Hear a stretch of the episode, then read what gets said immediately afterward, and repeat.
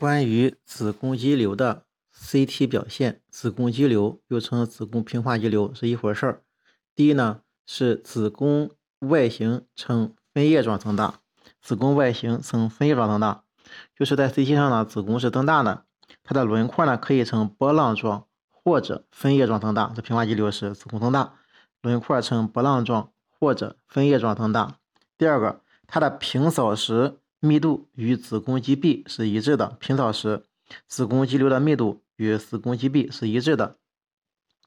嗯，肌所以说呢，这个平扫的诊断价值呢不大，它呢只能看见轮廓的改变。增强扫描的时候，增强扫描时，子宫肌瘤和子宫肌同时强化，强化的程度相仿。在有变性的时候，强化程度不一，多数低于子宫肌的密度。就增强扫描时呢，子宫肌瘤和子宫肌同时强化，程度相仿；只有变性的时候，强化程度不一，多数呢是低于子宫肌的密度。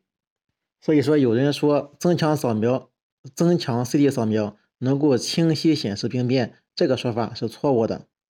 第三个呢是黏膜下的肌瘤可以引起子宫腔变形移位，黏膜下肌瘤可以引起子宫腔变形移位，肌层内小的肌瘤。不引起子宫轮廓改变，肌层内小的肌瘤不会因不会引起子宫轮廓的改变。在 T 图像上，在子宫内上，T 望像子宫肌瘤和邻近的肌组织信号相仿，T 望像相仿，T 图像呈低信号，边界清楚，这是具有特征性的。卵巢癌的 MR 表现，第一个呢，它是卵巢癌呢是卵巢恶性肿瘤最常见的卵巢恶性肿瘤。占卵巢恶性肿瘤的百分之八十五到九十，它的表现为第一个是盆腔内不规则肿块，盆腔内不规则肿块，边缘不规则，与周围分界不清，与周围分界不清，在 T1 向上呈等或低信号，T1 向上呈等或者低信号，T 图像呢是呈略高信号，不均匀，略高信号，实性肿瘤。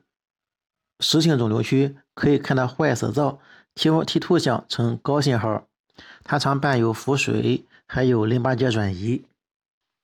子宫腺肌症，它子宫腺肌症是指具有生长功能的子宫内膜腺体和基质侵入肌层的良性病变。子宫腺肌症是指具有生长功能的子宫内膜腺体和基质侵入子宫肌层的良性病变。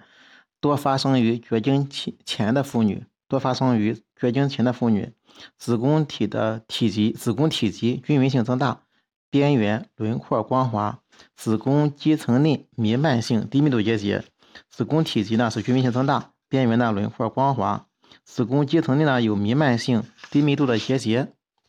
嗯，T 万像呈等信号，T 万像等信号，T 图像呈相对均匀的低信号。T 图像呈相对均匀的低信号，低信号和总腺肌症是有点像的。子宫联合带的子宫子宫联合带表现为弥漫性均匀或不均匀增厚，厚度超过十二毫米。子宫联合带的弥漫性均匀性或者不均匀性的增厚，厚度超过十二毫米。T 图病灶内可以出现点状或斑片状的高信号，T 图像内出现点状或者斑片状的高信号。嗯，腺肌症呢，它呈浸润性生长，病灶呢是边缘模糊的，浸润性生长，边缘呢是模糊的。前列腺癌，关于前列腺癌，第一呢，前列腺癌是男性常见的恶性肿瘤之一，前列腺癌是男性常见的恶性肿瘤之一，就像卵巢癌是女性常见肿瘤一样。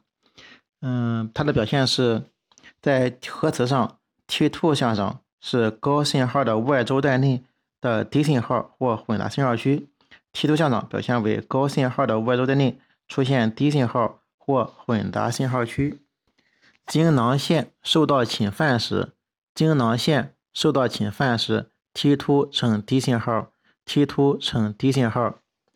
在 CT 增强的时候，是低密度外周带内有局限性或多发的异常强化区。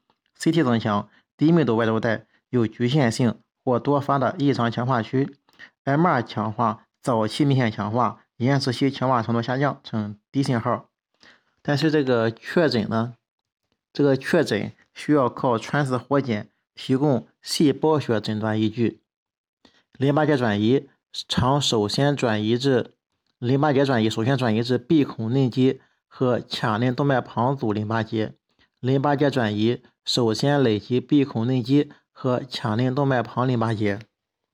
关于膈肌变异的叙述，关于膈肌变异的叙述，局限性膈膨生多发生于右侧，就局限性的膈膨生多发生于右侧，是局部的发育较薄，向上呈局限性隆起，它多发生于右侧。在深吸气时，膈顶可以呈波浪状。深吸气时，膈顶可以呈波浪状，这是因为膈肌附着于各肋骨前端。这是因为膈肌附着于膈肋骨前端，深吸气时受到牵拉所致。患者女性，二十八岁，发现盆腔肿块一个月，查体呢是腹部膨隆，包块的活动度差，叩诊呢没有一定性浊音，代表没有腹水。